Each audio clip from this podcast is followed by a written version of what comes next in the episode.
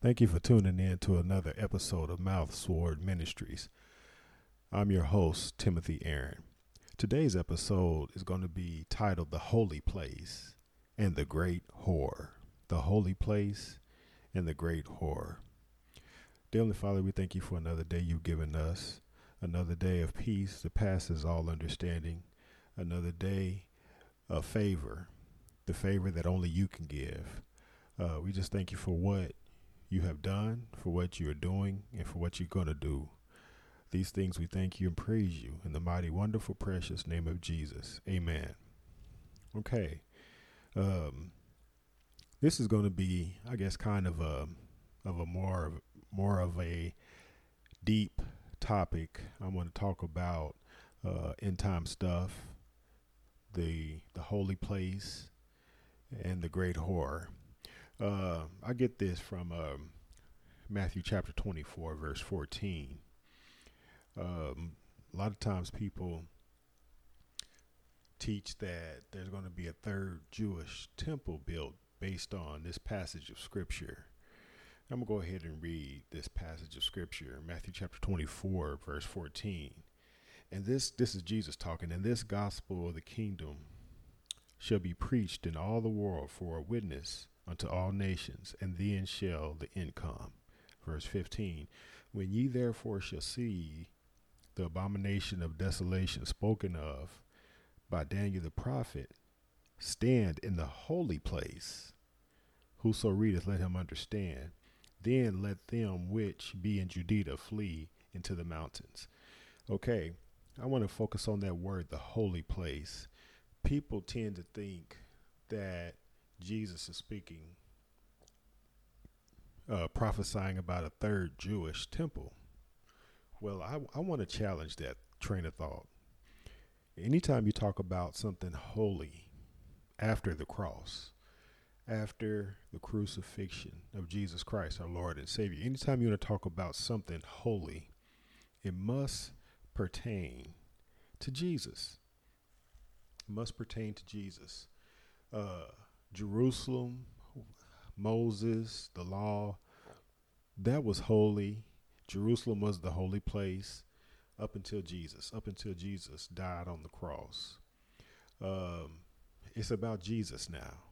Um, when uh, Jesus was baptized by John the Baptist, uh, the heavens opened up and a voice from heaven said, This is my beloved Son in whom I am well pleased. Hear him. Uh, same thing with the transfiguration in Matthew chapter 17, I believe.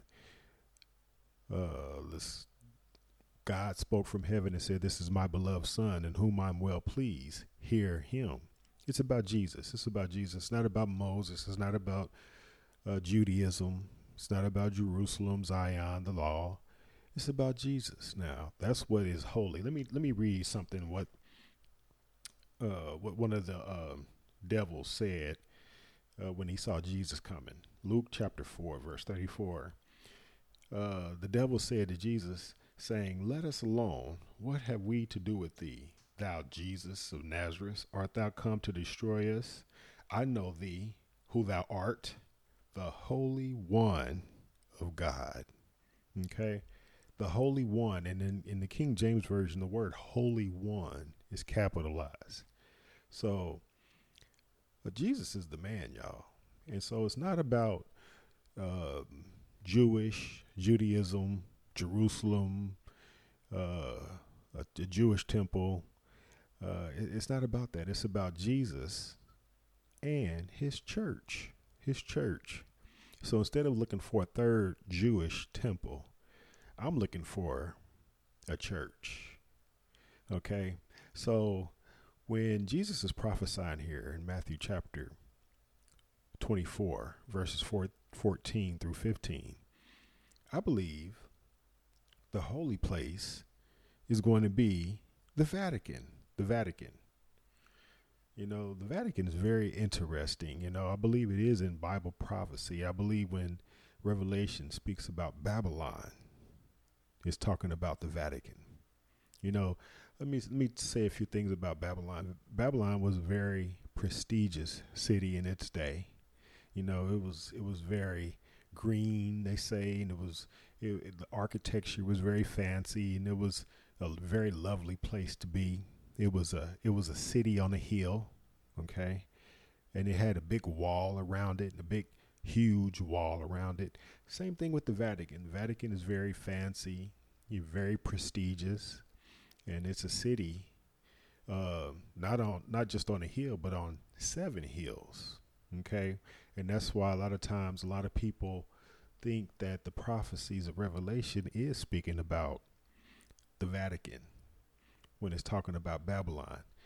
Take, for instance, uh, Revelations chapter 17, verse 9. In uh, Revelations chapter 17, verse 9, and it says, And here is the mind which hath wisdom. The seven heads are seven mountains on which the woman sitteth. And um, so this woman, the great whore, the great whore, um, is talking about the church, the church.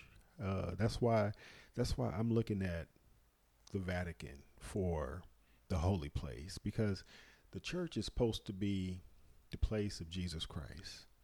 You know but what's going to happen in the last days is this uh, church is going to give itself to the antichrist.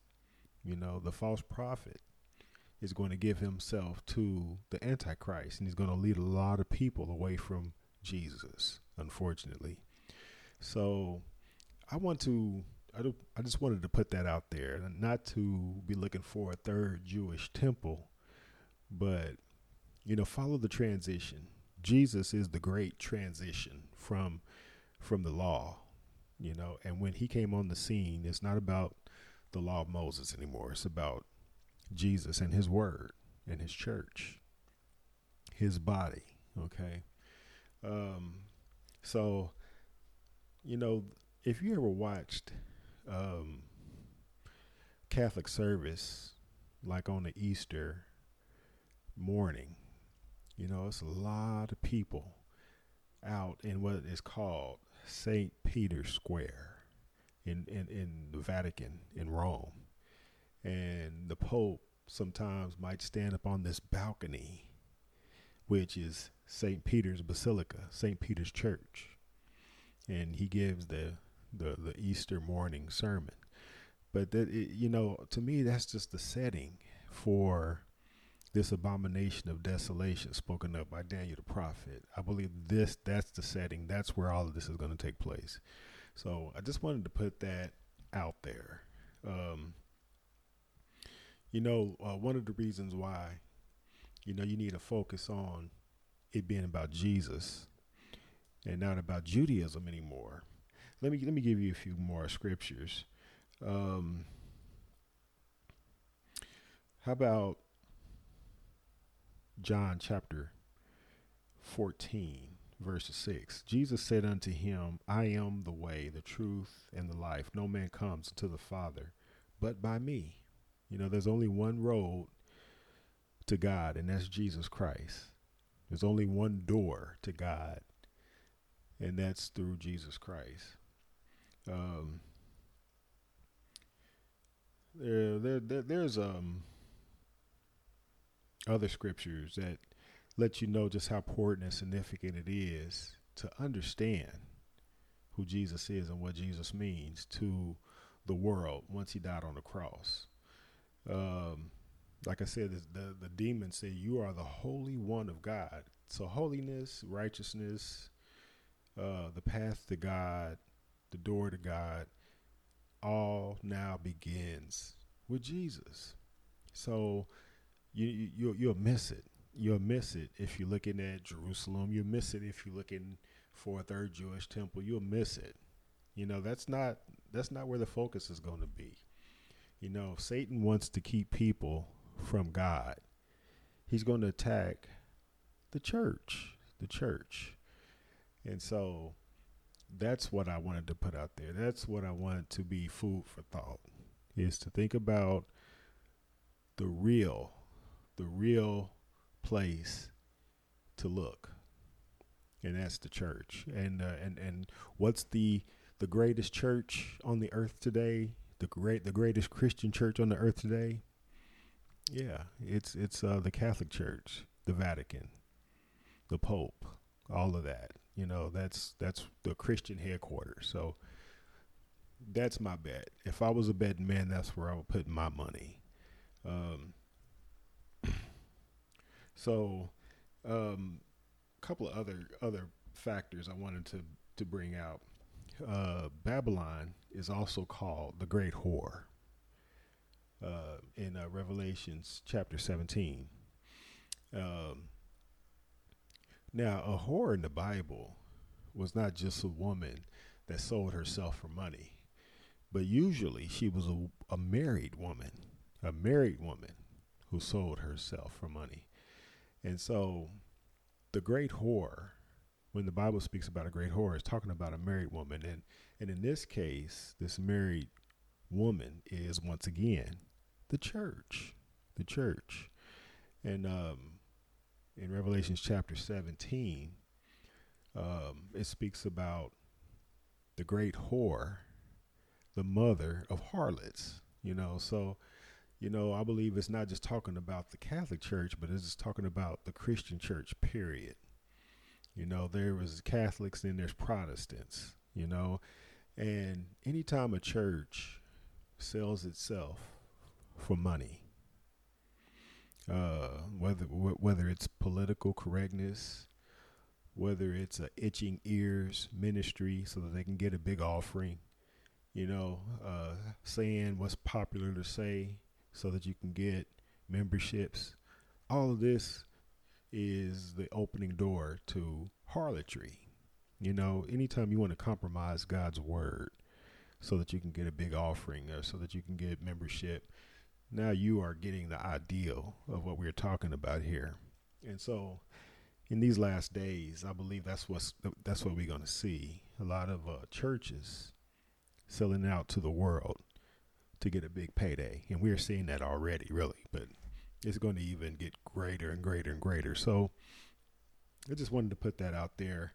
Now I believe um, Matthew chapter 24 verses four, 14 through 16 coincides with uh, Revelations chapter 14, uh, verses 6 through 8. Um,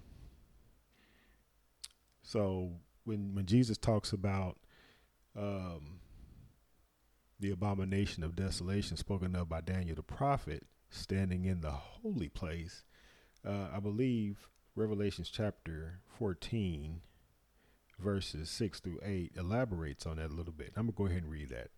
Revelation chapter 14, verse 6. And I saw another angel fly in the midst of heaven, having the everlasting gospel to preach unto them that dwell on the earth, and to every nation and kindred and tongue and people. And then skip down to verse 8. And there followed another angel saying, Babylon is fallen, is fallen, that great city because she made all the nations drink of the wine of the wrath of her fornication. So,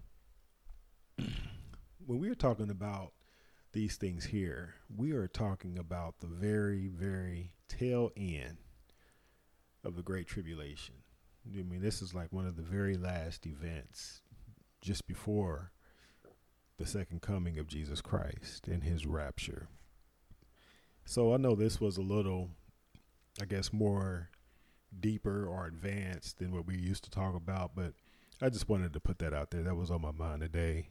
If you have any questions or comments and you would like to um, email me and write me, I would love to hear from you. You can contact me at Mouthsword Ministries at gmail.com or T Aaron at thiefinthenight Either email would be fine and I would love to hear from you. I would like to hear your comments.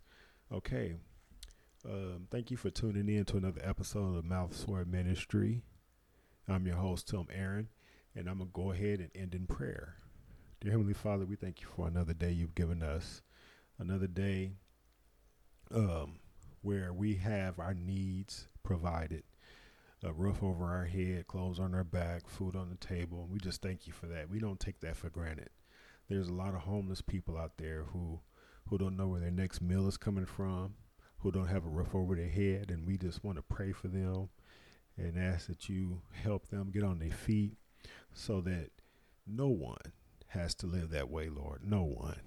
We just ask that you raise up people to help get this huge, huge problem fixed. This problem of homelessness, Lord. And uh, we just thank you and praise you for what you're going to do. In the mighty, wonderful, precious name of Jesus, we pray. Amen.